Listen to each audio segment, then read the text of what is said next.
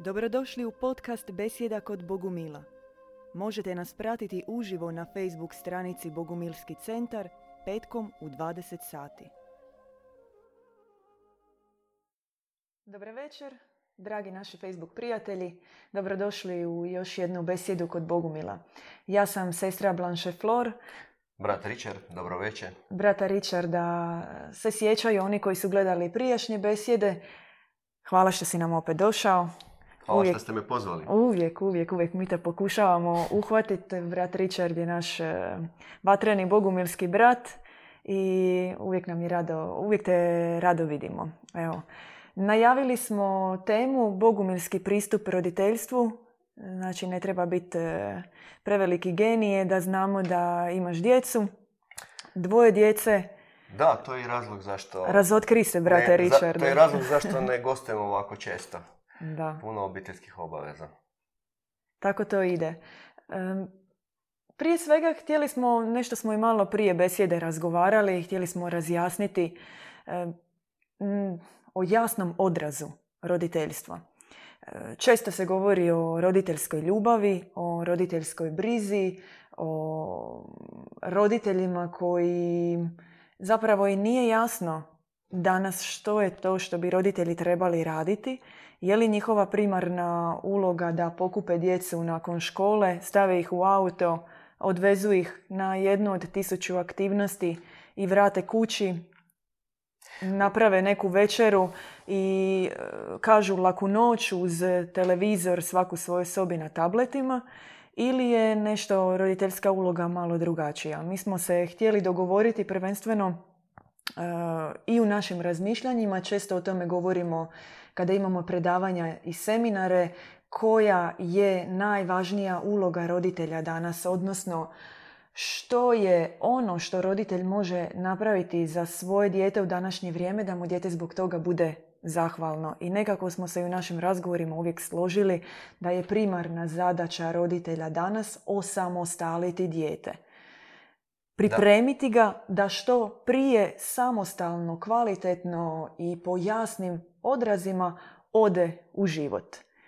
Točno, Mi to je- bismo... To, to, to je, Mhm. ja bi nadopunio tu misao, to je a, svjetovna zadaća roditelja. Da. To nije duhovna. A, I ona je naime i dio duhovne zadaće.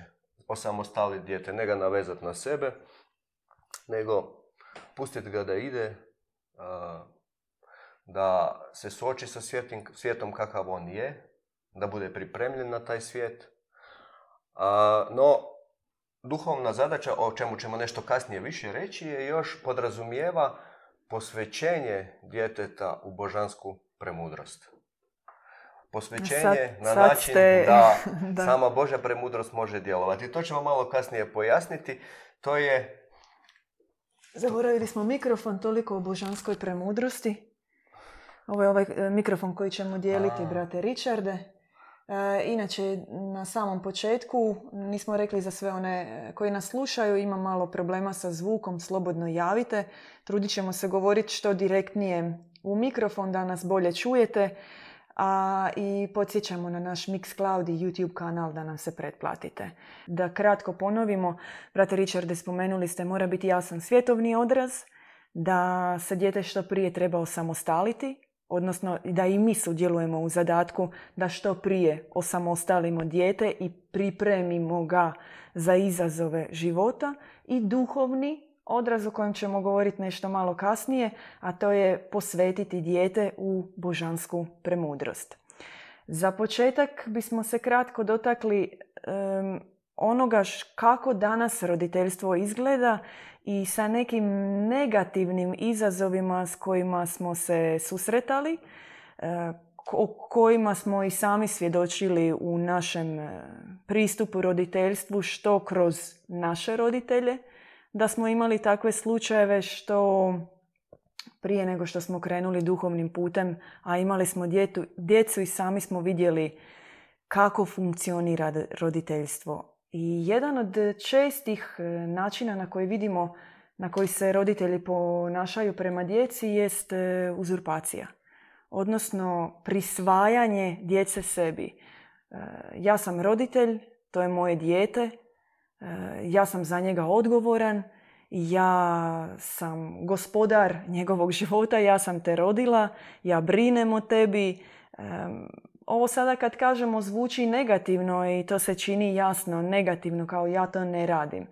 Međutim, to može biti prikriveno i subtilno, recimo što se često događa majkama. Vi možete ispomenuti kako je to kod očeva, da pod jednom krinkom roditeljeve brige i ljubavi i želje da djetetu što bude bolje, mi ih znamo često ugušiti svojom ljubavlju i pretjeranom brigom oko njih.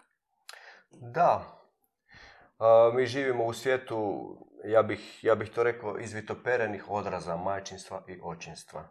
Nije, nije to od jučer, to traje dugo vremena s tim da može se reći da posebna distorzija se događa zadnjih desetak, dvadesetak godina sa pojavom mass medija, sa širenjem e, e, nekakve takve e, kulture čudne u kojoj živimo i jednostavno naš svijet u koji mi živimo kao, kao očevi ili kao majke, mi ga htjeli to ili ne, bili toga svjesni ili ne, reflektiramo na odnos prema djeci.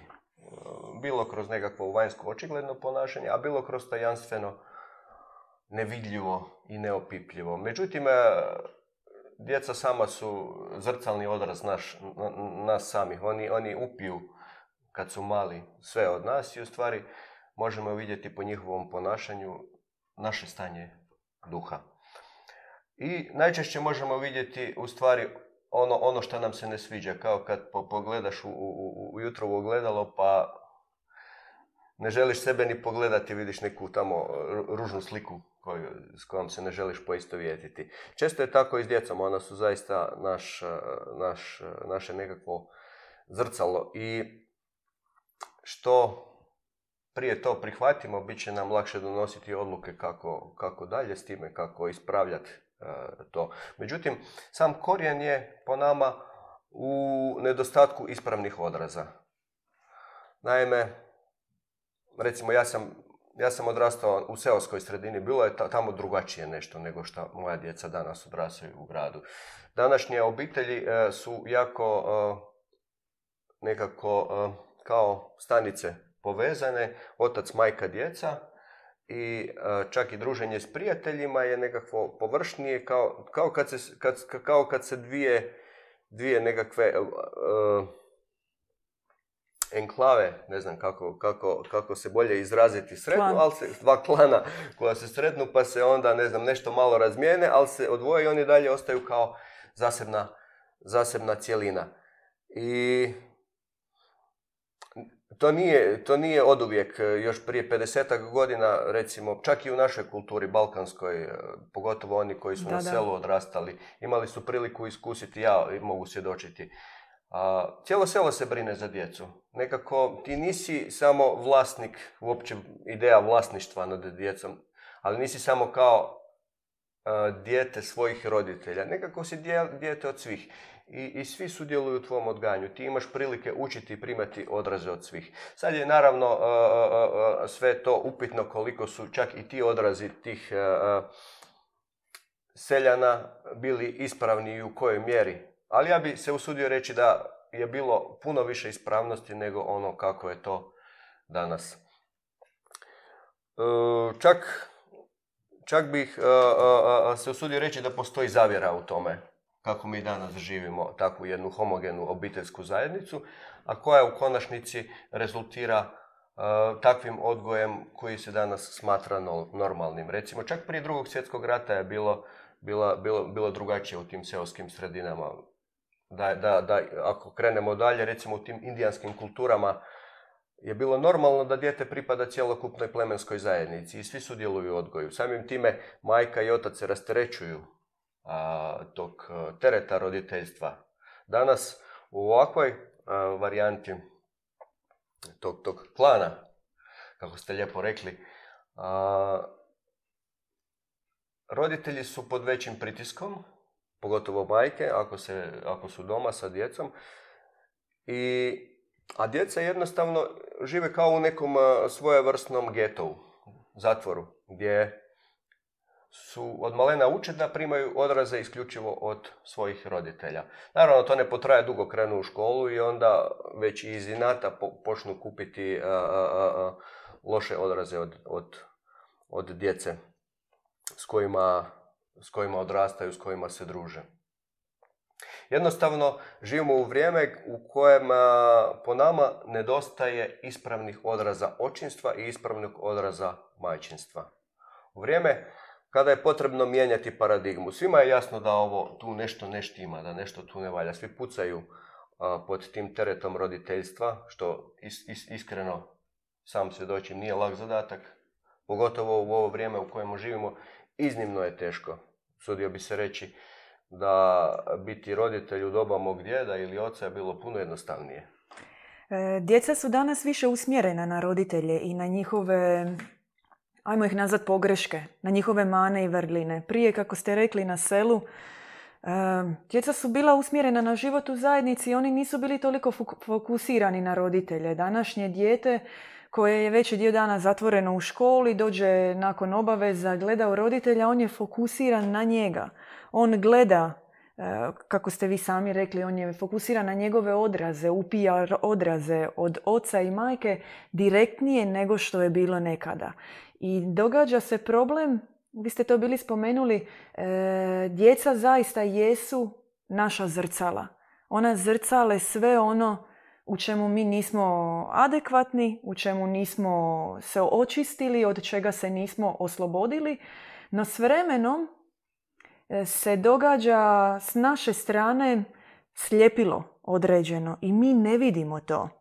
Mi se što zbog e, brige, što zbog poslova fokusiramo na to "Mm, ja moram se pobrinuti da mom djetetu ništa ne nedostaje, ja tebe sada odgajam, događa se jedna distantnost i djeca nas pokušavaju upozoriti i ona nam govore, zaista nam govore ono što nije ispravno kod nas, međutim mi to ne čujemo.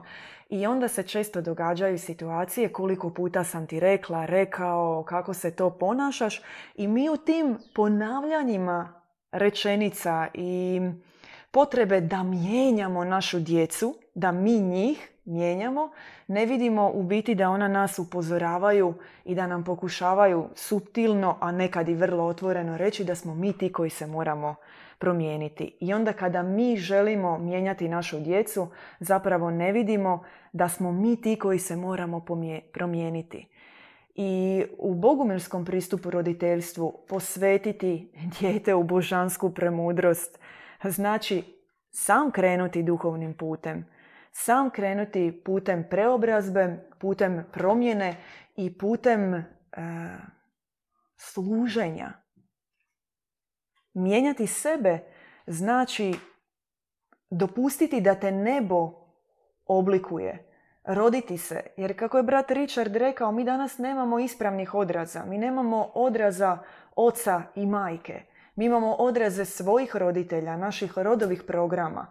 A da bi naša djeca bila drugačija, da bismo i mi mogli rađati božanstvo, onda trebamo imati božanske odraze.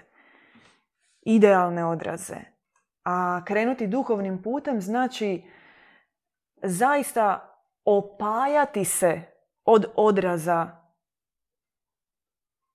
Oca nebeskog, od odraza nebeske majke i vidjeti njih u duhovnom ocu, u duhovnoj majci, u starijim braćama i sestrama i posvećivati svoje dijete onda što više u zajednicu. U zajednicu u kojoj će biti ispravnijih odraza, u kojoj ćemo se prvo i mi mijenjati i drugo naša djeca će biti uronjena u jednu sredinu u kojoj će biti više mudrosti, više dobrote, više harmonije, a manje našeg rodovog utjecaja i našeg jednostranog pristupa koliko god, koji, koliko god mi imali ljubavi naravno prema našoj djeci i želje da ih što više i bolje naučimo i da im predamo zaista sve ono najbolje, ona je uvijek uvjetovana. Ta ljubav, ta dobrota, ona je jednostrana i ona je uvijek uvjetovana. I zaista ne znam koliko ćete se složiti sa mnom, bogumilski pristup roditeljstvu znači za roditelja krenuti duhovnim putem. Idealno bi bilo kad bi to bila oba roditelja, no već je i sam početak kada je jedan roditelj, ali i kad su jedan i kad su dva, moramo odmah e, probiti taj balon. Nije idila, nije nikad idila. Bitka za roditeljstvo, bitka je velika, to je bitka za obitelj. I svjetovnu, i duhovnu, i na nju se danas udara. Apsolutno. No, recimo, možda, možda po meni e, najznačajniji, najznačajniji pristup a, kako gledati na svoje dijete u, u, kao možda nekakva početna prvi korak u duhovnom, na, na vlastitom duhovnom putu, a istovremeno si roditelj. Ja bih citirao pritom jednog sufijskog mistika koje, koje, kojeg cijenimo i pjesnika Halila Džubrana koji u svojoj knjizi Prorok kaže Vaša djeca nisu vaša djeca. I to, ta jedna jednostavna rečenica sadrži prilično veliku dubinu u koja, s kojom se naša duhovnost apsolutno poklapa. E, dok to nama dubo, dubinski ne uđe u naša srca, mi ćemo po nekakvom programu i dalje svojatati djecu. No to je proces i, nije jednostavan, nije lak, iziskuje i puno katarze i, i boli da se to dubinski osjeti, skuži i živi jednostavno. Prvenstveno to treba živjeti. Razumijevanje da naša djeca nisu naša djeca. Ona su dar s neba koja su došla, tu za kojom imamo odgovornost da im pomognemo nekako, jer došla su nespremna za ovaj svijet, e, došla su nezaštićena i mi imamo tu odgovornost da im pomognemo da se osamostale, da se nekako naviknu e, da steknu imunitet svojevrsni na zle, zle substance ovoga svijeta, da, im, e, da ih naoružamo mudrošću za svakodnevne situacije i što prije ih, samostalim, ih osamostalimo. A, a pritom uvijek imat na pameti da oni nisu naši. Oni su kao poklon s neba koji su, kojim, za koje mi imamo odgovornost, a s druge strane imamo i čast uživati njihovu ljubav, njihovo svjetlo, njihovu blizinu, jer oni su kao duše koje se spuštaju s nebesa i još uvijek nose, nisu izgubili te božanske čestice, što se u ostalom kod male djece može vidjeti. No, po nekakvim našim programima, koje se naravno pozivamo pobijediti, mi postupamo jednako kako su postupali naši roditelji, njihovi roditelji, ta štafeta se već ko zna koliko generacija prenosi, a to je da upravo radimo suprotno. U većoj ili manjoj mjeri, kako u kojoj obitelji. No, u svakoj se to događa, u svakoj. A to je da se upravo ona božanska priroda u djetetu malo po malo ubija, uništava i da mu se usađuje program na način na koji se i nama usađivao. Jednostavno, možemo reći, rodov karmijski program. I mi na duhovnom putu pozvani smo korak po korak to osvještavati, to je bolan proces, no jednostavno drugačije ne može biti. E, ja bi se usudio reći da, da ako čovjek sebe smatra da je na nekom duhovnom putu, a ne dobiva takva progledavanja, da onda u stvari nije na duhovnom putu. Praktična duhovnost podrazumijeva razumijevanje, shvaćanje da djeca nisu naša i praktično življenje toga. A to znači konkretno ne držati ga u homogenoj obiteljskoj cjelini kako je danas današnja paradigma svijeta koja se gura kroz hollywoodske filmove već generacijama i crtiće, nego jednostavno pustiti dijete kako je bilo u, još u neka ispravnija vremena, u, kako smo spomenuli prije, u indijanskim zajednicama, pa čak i u našim balkanskim selima sve do pojave Facebooka. I prije u stvari. A to je znači da ih se pusti da, da, da s jedne strane potrebno je povjerenje da bi ih pustio. To povjerenje se stječe, stječe kroz hranjenje iz božanskog svijeta. I korak po korak, kako mi osobno stječemo to povjerenje, tako možemo i lakše nekako unutar našeg srca pustiti i povjeriti djecu toj božanskoj premudrosti. A kako mi povjeravamo djecu božanskoj premudrosti, u toj mjeri, to je jednostavno zakon takav, u toj mjeri se ukida onaj, onaj prethodni karmički program. Imamo jedno pitanje, oprostite. Kaže, treba li čovjek na duhovnom putu rađati djecu, ako ih još nema? To pitanje je generalno je teško na to odgovoriti. nema generalno pravila koje vredi za sve. Za neke duše je, može biti blagoslovljeno da. imaju djecu, za druge ne. Naravno, imati djecu, a biti na duhovnom putu je iznimno teže nego biti na duhovnom putu a, bez djece. Inače, biti na duhovnom putu je vrlo teško danas u ovo vrijeme. To znači, može se to usporediti sa plivanjem protiv struje. A još imati djecu, znači još imaš, plivaš, plivaš uzvodno, a, rijeka te nosi, a ti jedva da uspijevaš jednostavno držati se na mjestu. A znači treba dodatni napor da bi uzvodno plivao i onda još zamisli da imaš troje djece na, na, na vratu koje moraš vući za sobom. Nekima je, za neke je to blagoslovljeno, za druge bi bilo kontraproduktivno. No kad već imaš djecu, a pro, pre, pro, premudrost je otvorila svoju duhovnost, svoj put, svoju ljubav i poziva dušu na duhovni put, e, onda u svakom slučaju će se i sama božanska prebudrost pobrinuti da to ne bude za nju pretežak teret. I još jedno pitanje, zar se ne može usvojiti djecu? A zašto se ne bi moglo usvojiti djecu?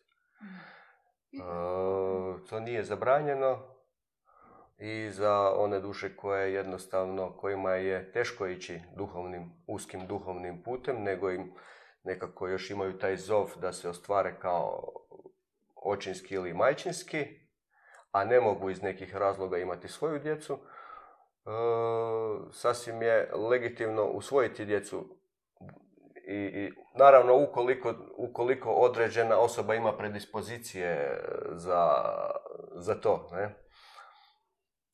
No kao i svaka druga e, bogumilska tema ili potreba, o njoj se dugo razgovara, o njoj se duhovnik zajedno sa onima, sa obitelji, e, sa bratom, sa sestrom, sa supružnicima o tome duboko porazgovara, promatra se situacija iz različitih aspekata i naravno da se onda takvim situacijama ne pristupa generalno, nego se zaista promatra što bi bilo što premudrost želi u takvim trenucima.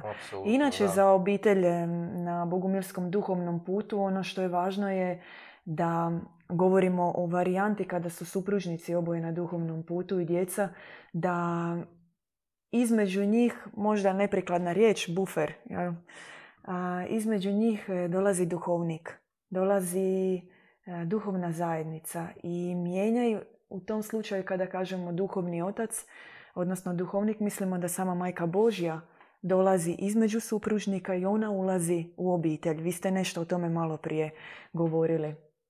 I kada nebeska majka uđe u obitelj, onda je sfera u toj obitelji drugačija.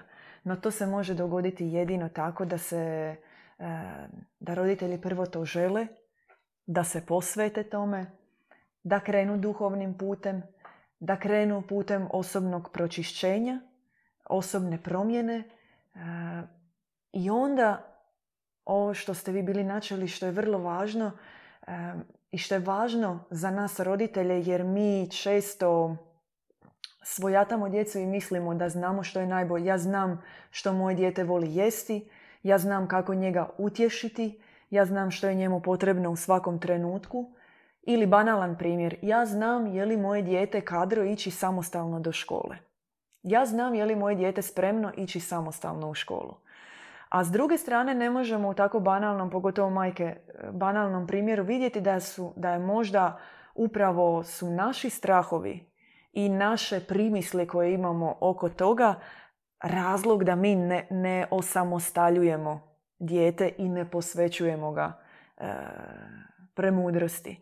Da, jednostavno mi sebe ne možemo vidjeti. To je jedno za neke poraz, porazno saznanje, a s druge strane istovremeno i oslobađajuće. Mi sebe ne vidimo jasno. I ono što mi mislimo, to najčešće nema veze sa istinom. U kontekstu roditeljstva posebice. I upravo zato na, na bogumilskom duhovnom putu i roditeljstvo podrazumijeva kontinuirano savjetovanje sa braćom i sestrama, sa duhovnim očevima i sa duhovnim majkama i spremnost da čujemo zrcalo, da, da, da se vidimo kroz njihove oči. A to najčešće nije ugodno, jednostavno spoznaje koje nam se otvaraju, di, di, di oni nas upućuju. Primjer, slušaj, ti sad misliš da radiš e, najbolje za svoje dijete, ali ti ga upravo guraš tamo di ono ne treba biti, u nekakav rodov program, crni. E,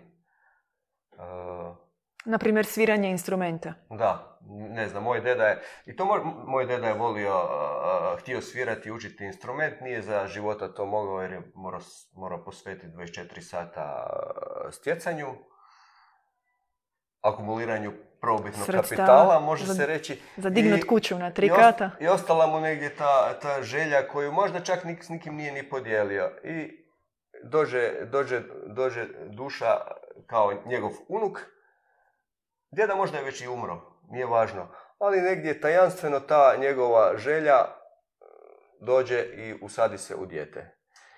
I kad e, djecu posvećujemo božanskoj premudrosti, jednostavno, a to, to, to nije vanjski samo čin, to je stvarno duboki unutarnji čin i to je proces.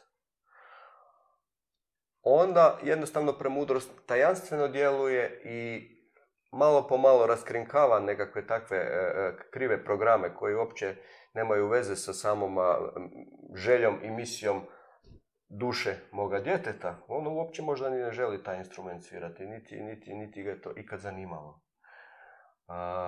Međutim, danas, u današnjem društvu to možda nikad za života ne, ne spozna. Hmm neki pijanista, da je u stvari živio sam svoga djeda, primjerice, evo da. sad smo takav primjer naveli. Kroz takvo posvećenje božanskoj premudrosti, tajanstveno se to raskrinkava, to, to jednostavno je teško sada i opisati kako to djeluje, to je jednostavno kako kao ja mogu osobno iz vlastitog iskustva svjedočiti u više navrata gdje su bili takvi drastični primjeri gdje mi se jasno davalo do znanja da moram korak po korak dublje posvećivati vlastitu djecu božanskoj premudrosti i uh, micat svoje prste za koje nisam ni vidio da tamo stoje i da ono ih kontroliraju. I premudrost često pokaže to na način da dođe do ekscesa nekog s djetetom. Mislimo da najbolje radimo, da mi poznajemo naše dijete, da o svemu razgovaramo, da nam se dijete povjerava, da nam kazuje svoje tajne, da imamo, provodimo i s njima vrijeme i sigurno u većoj mjeri nego što su to naši roditelji radili. Znači idemo ne samo dva tjedna na godišnji, nego zaista zanimamo se za svoju djecu, uključujemo ih u što više neko interaktivno vrijeme koje provodimo s njima i sestra Eksklarmonda, trebate nas e, nešto. Imamo, da, imamo pitanje. Može, može pitanje pričekat samo sekundu da... Najbolje kad završimo misao. Da. Je li važno pitanje? E, da, samo završite. Da. Um, no, koje pitanje? I... Može pitanje, evo, otišla je misao. Kaže, koliko ima siročat po svijetu, može se usvojiti i time spasiti dijete umjesto da se rađa svoja, uz uvjeti da su oba partnera zdravi i mogu imati djecu. Što je to da nas tjera da produžimo sebe u svojoj djeci? To je već, e, ako mogu trenutak, brate Richarde, pa vi slobodno nadopunite. To, to je u prvoj zapovjedi koja je u svijetu. To je slogan koji stoji nad čitavim planetom Zemljom, koji je u knjizi Postanka u prvih nekoliko redova napisan plodite se i množite. I onda osvajajte dalje svijete na krvi. To je prva zapovjed koju smo mi dobili. I mi ne moramo biti nikakvi institucionalni, aktivno očitovani vjernici ili imate značku, iskaznicu ili bilo što takvo da kažemo a ne ja nisam katolik pa ja ne radim to. To je usađeno u nama, to je tisućljetni manifest, prvi kredo, prvi ustav i prvi zakon ovog planeta. U njemu je e, uronjeno apsolutno sve. Plodite se i množite je program koji čak i netko tko nije mislio krenuti tom putem, odjednom se to manifestira u njemu kao misao. Neko će to nazvati biološki sat ili netko tko nije mislio da će imati djece odjednom, puf, u roku od šest mjeseci, oženjen, ima dijete, prvo dijete, drugo već na putu, diže se kredit i živi se jedan e, život koji do tada nije mislio da će živjeti. Ti programi su unutarnji, oni se očituju, oni kreću i oni napadaju zapravo iznutra i to je jednostavno to je nezaustavljivo. to je jedan aspekt. Međutim, i slažem se s njime, apsolutno. Mi smo, pogotovo zapadna civilizacija, izloženi, izloženi tom programu, makar, makar i nismo odrasli u nekakvoj obitelji koja se može smatrati velikim vjernicima. Sad da ne spominjem e, vjere, jer je manje više prisutno kod svih, svih taj program. No tu je još i genetski program. Ono, po tome nismo ništa drugačiji od životinja. One to rade apsolutno bez e, kontrole.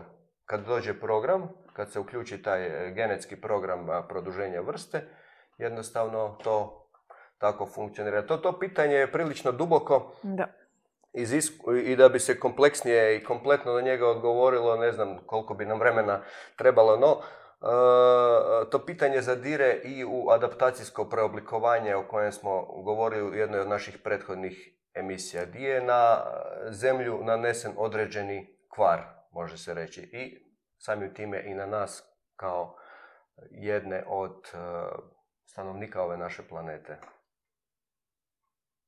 Imamo još jedno pitanje. Treba li djeci pokazivati duhovnu praksu? U kojoj dobi i na koji način? To je vrlo delikatno pitanje i ono u sebi, kad kažemo treba djeci pokazivati duhovnu praksu, to je vrlo riskantno raditi to s djecom i raditi to bez blagoslova. Djeca će se e, mijenjati i osjećati potrebu ovisno o svom o svojoj misiji, o svom duhovnom programu i samo zato što smo mi krenuli duhovnim putem ne treba očekivati da će naša djeca isto krenuti duhovnim putem ili da bi trebala krenuti duhovnim putem.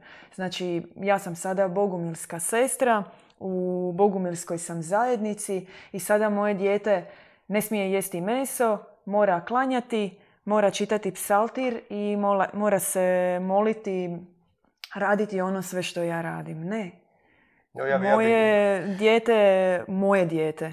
Ono ima svoj život, ono ima svoje želje. Uh, hoće li ono dolaziti u duhovnu zajednicu? Naravno da bih ja voljela da dolazi, ali hoće li se to dogoditi? To, to mi ne znamo. To samo ja, ja smatram da je pitanje bilo nekako da li uopće pred njima to pokazivati. Ne, to je, to je ovaj, zanimljivo, zanimljivo zato što, zato što djeca u stvari će spontano to tražiti ako se mi mijenjamo i ako oni osjete da kroz nas dobivaju nešto što dubinski hrani njihova bića, njihove duše. to je već opet spada onu domenu zrcala. Ako se mi mijenjamo u smjeru da postajemo bolji, nježniji, strpljiviji,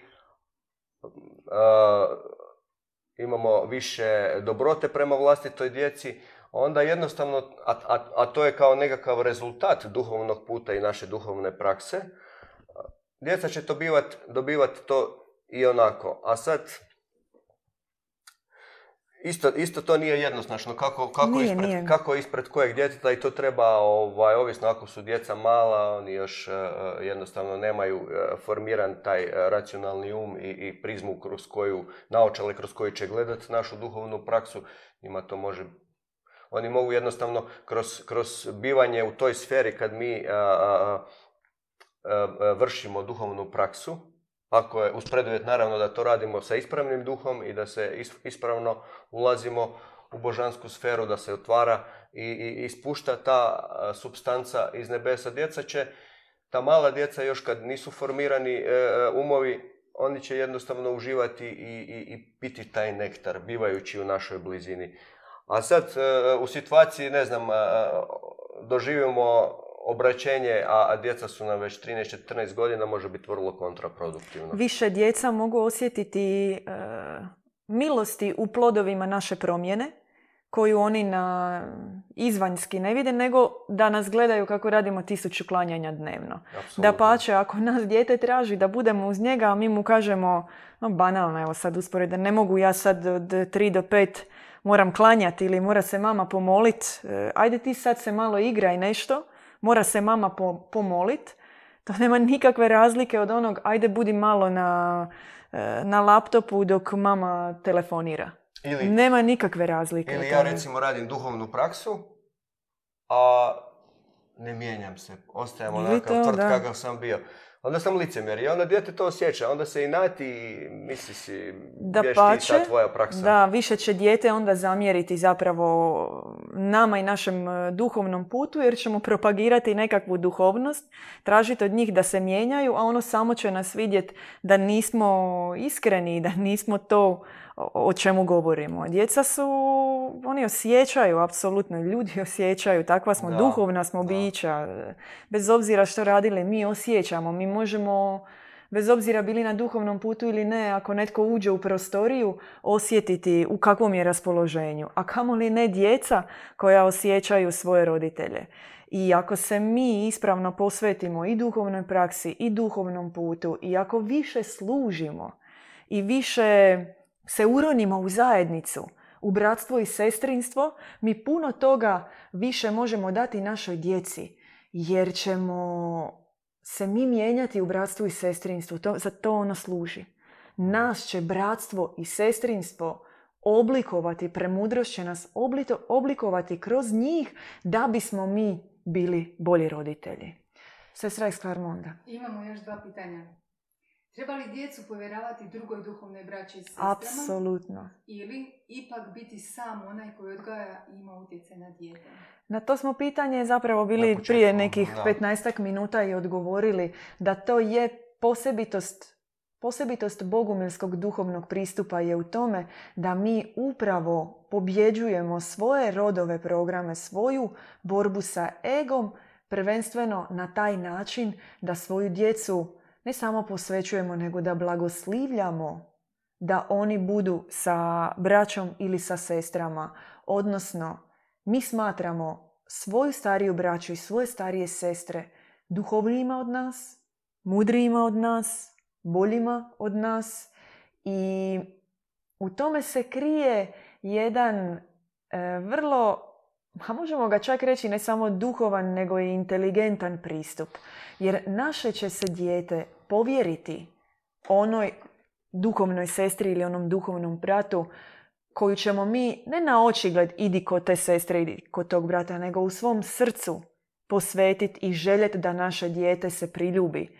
E, I bit će blagoslovljeno od strane duhovnika da se dijete priljubi tom bogumilskom bratu ili bogumilskoj sestri i naše dijete će se povjeravati njima i razgovarati i na taj način naši očevi, majke, braća, sestre nas mogu upozoriti iz razgovora s djecom.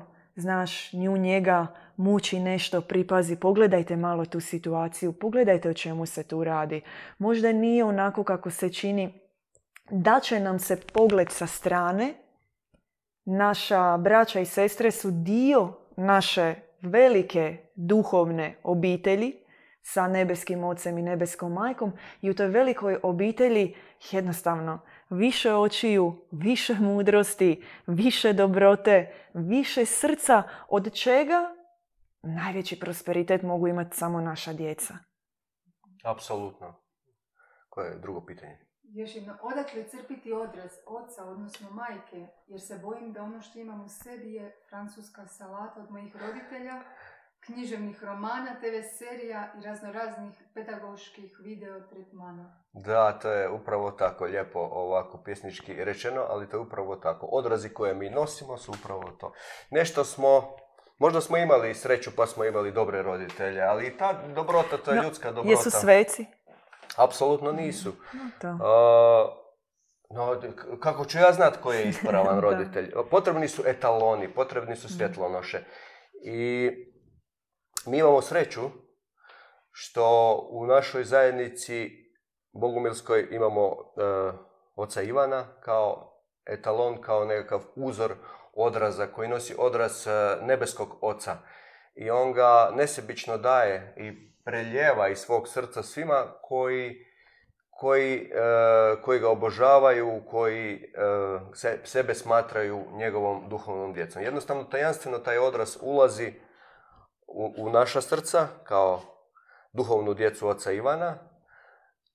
Malo po malo događa se sukob s onim starim, e, starim e, sustavom koji je francuska salata, kako je e, rečeno u ovom pitanju hollywoodskih filmova, bajki, crtića koje smo gledali, nekakvih pomješanih, e, pomiješane varijante dobra, zla koje smo primili kroz naše roditelje, majku i oca. Znači, taj odraz koji dolazi kroz oca Ivana kao etalon nebaskog oca za nas, ulazi u sukob svim tim. I to se malo po malo počinje raskrinkavati, čistiti i e, postajat našom prirodom. U mjeri u kojoj se mi osobno više pročišćavamo, u toj mjeri mi možemo više manifestirati odraz nebeskog oca. Isto vrijedi i za a, sestre, žene, majke. A, u našoj zajednici ima veći broj prosvjetljenih e, duhovnih majki koje nose odraz e, ženskog aspekta Boga, same nebeske majke, same kraljice neba.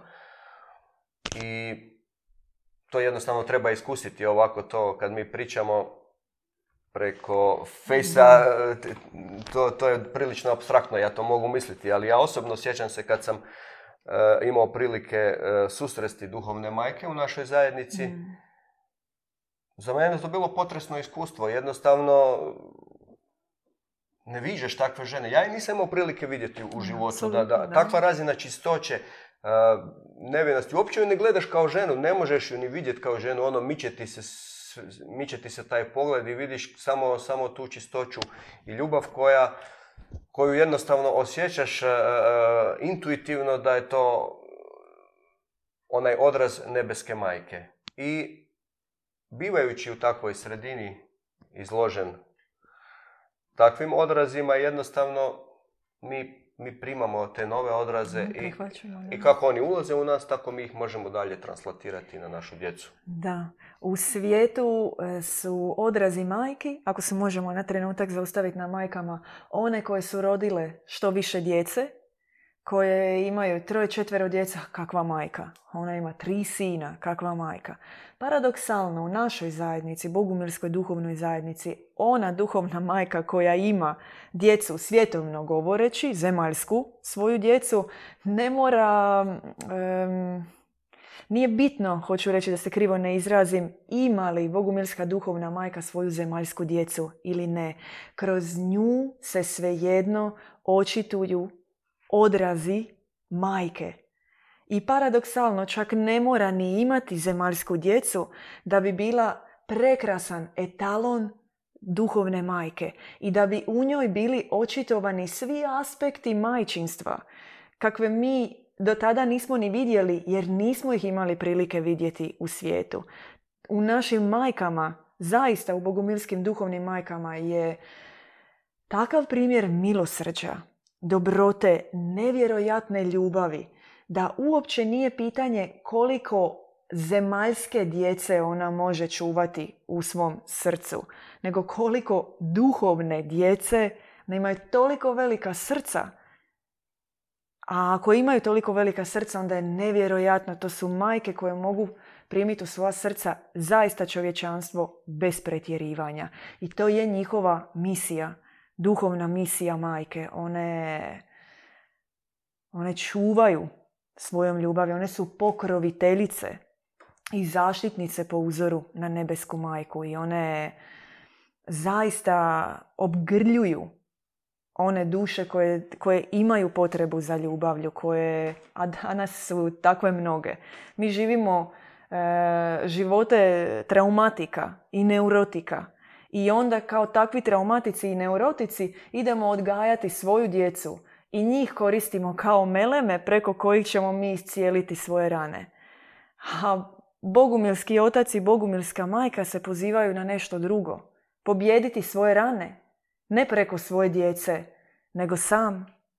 I ne živjeti samo za svoju djecu, nego živjeti za, za više ideale, za više principe, a naša djeca se samo mogu okrijepiti od toga i vidjeti u nama nove uzore, nove ideale koje mi po duhovnim odrazima prihvaćamo, primamo i kako ste sami rekli, to se utiskuje u nas preko naših duhovnih očeva i majki. Jedino tako možemo izgraditi društvo sa što više boljih primjera očinstva i majčinstva. Da bi se takvo društvo dogodilo i da bi se takva djeca e, da bi takva djeca izrasla, onda mora biti zajednica u kojoj će biti ispravni odrazi, ispravni etaloni. Da, mi danas živimo u vrijeme kad zaista su, su ispravni odrazi duhovnih majki i očeva e, nasušno potrebiti. I, i, i, i srećom spuštaju se, dolaze s nebesa takvi. Ja bih se još osvrnuo na, na jednu